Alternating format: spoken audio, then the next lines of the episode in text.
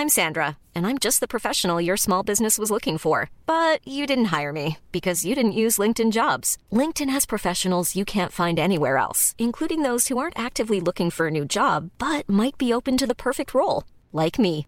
In a given month, over 70% of LinkedIn users don't visit other leading job sites. So if you're not looking on LinkedIn, you'll miss out on great candidates like Sandra. Start hiring professionals like a professional. Post your free job on linkedin.com/people today. Nueva noche de protestas multitudinarias contra la política del gobierno de España, en su inmensa mayoría pacífica, pero con episodios localizados de violencia inaceptable que deben ser condenados. Veámoslo.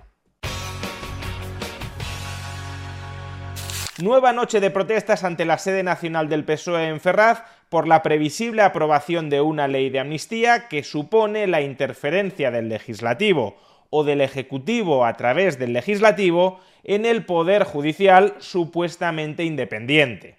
Recordemos que las protestas de este pasado lunes fueron esencialmente pacíficas y a pesar de ello, la Policía Nacional reaccionó con violencia absolutamente desproporcionada e injustificable.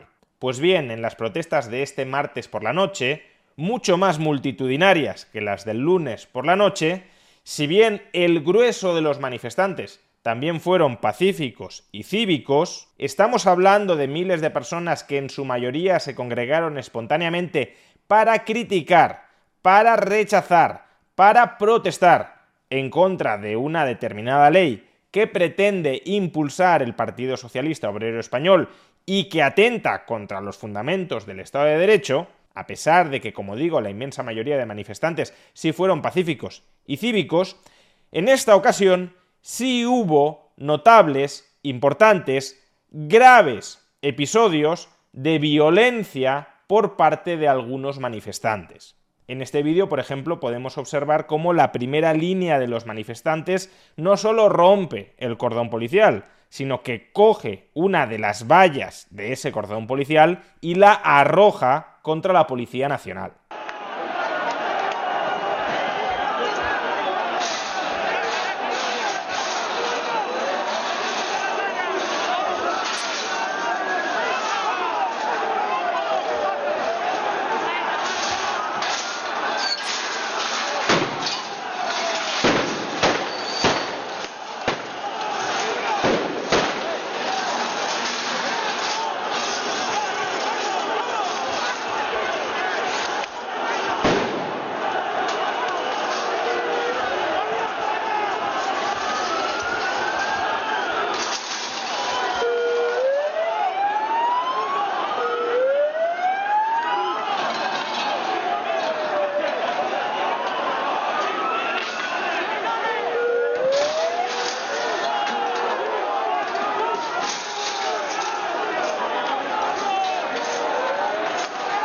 En este otro vídeo podemos ver a otro conjunto de manifestantes que le está lanzando objetos y acorralando a un grupo de policías nacionales que no habían utilizado hasta entonces la violencia desproporcionada contra ellos.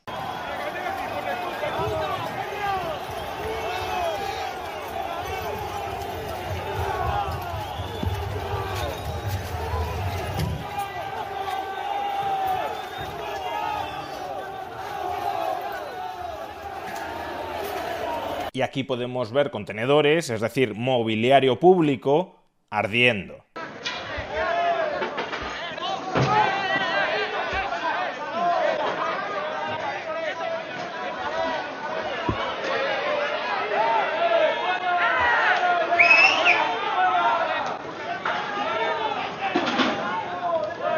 En esto no debería haber demasiadas dudas sobre cómo posicionarse. La violencia es inaceptable.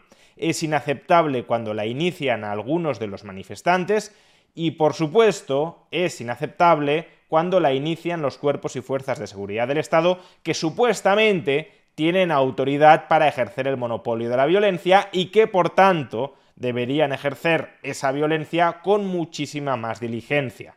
La policía no está o no debería estar para reprimir manifestaciones políticas pacíficas, pero la policía desde luego sí puede estar para evitar desórdenes sociales que conculquen los derechos, aunque sean los derechos de propiedad, de terceros. Y por tanto, la policía, siempre que no utilice una violencia desproporcionada, sí puede reaccionar frente a aquellos que están iniciando la violencia y que amagan con hacer un uso incremental de la misma.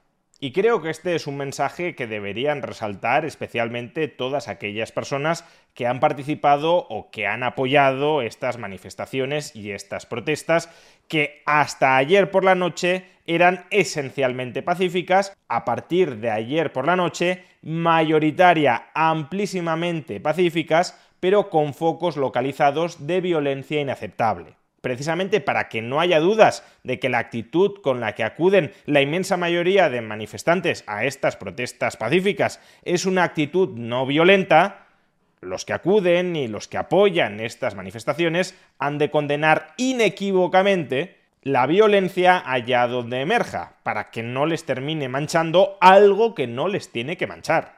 De hecho, algunos de los manifestantes pacíficos, sin demasiada evidencia que yo conozca hasta el momento, se han aventurado a especular que estos manifestantes violentos en realidad eran infiltrados del gobierno para reventar desde dentro la manifestación y para generar actos de violencia que tratará de deslegitimar el conjunto de la protesta.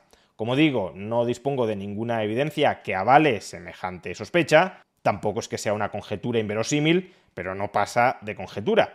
Pero bueno, si esto último fuera cierto, si es verdad que estos comportamientos violentos que hemos observado en los vídeos anteriores son comportamientos perpetrados por personas infiltradas por el gobierno para reventar estas protestas, más motivo para condenar esos actos, más razón para desmarcarte de ellos, más razón para aislarlos social e ideológicamente ellos son unos violentos que no tienen nada que ver con el grueso de este movimiento de protestas pacíficas. Porque desde luego el mensaje que a partir de ahora van a intentar instalar en la opinión pública, PSOE o Sumar, no es que estas protestas en contra de su política son legítimas en tanto sean pacíficas, sino que estas protestas son en su raíz violentas y por tanto ilegítimas.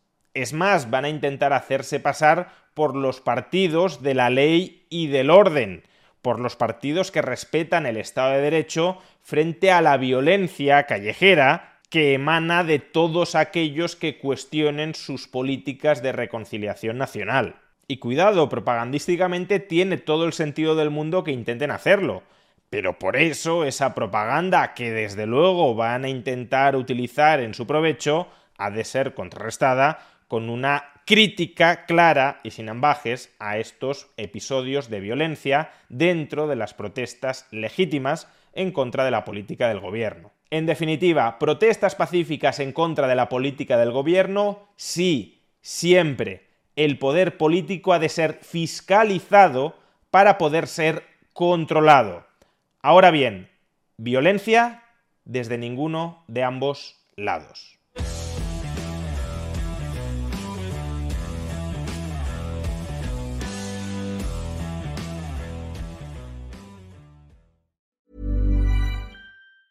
Even on a budget, quality is non-negotiable. That's why Quince is the place to score high-end essentials at 50 to 80% less than similar brands. Get your hands on buttery soft cashmere sweaters from just 60 bucks, Italian leather jackets, and so much more. And the best part about Quince, they exclusively partner with factories committed to safe, ethical, and responsible manufacturing. Elevate your style without the elevated price tag with Quince. Go to quince.com slash upgrade for free shipping and 365-day returns.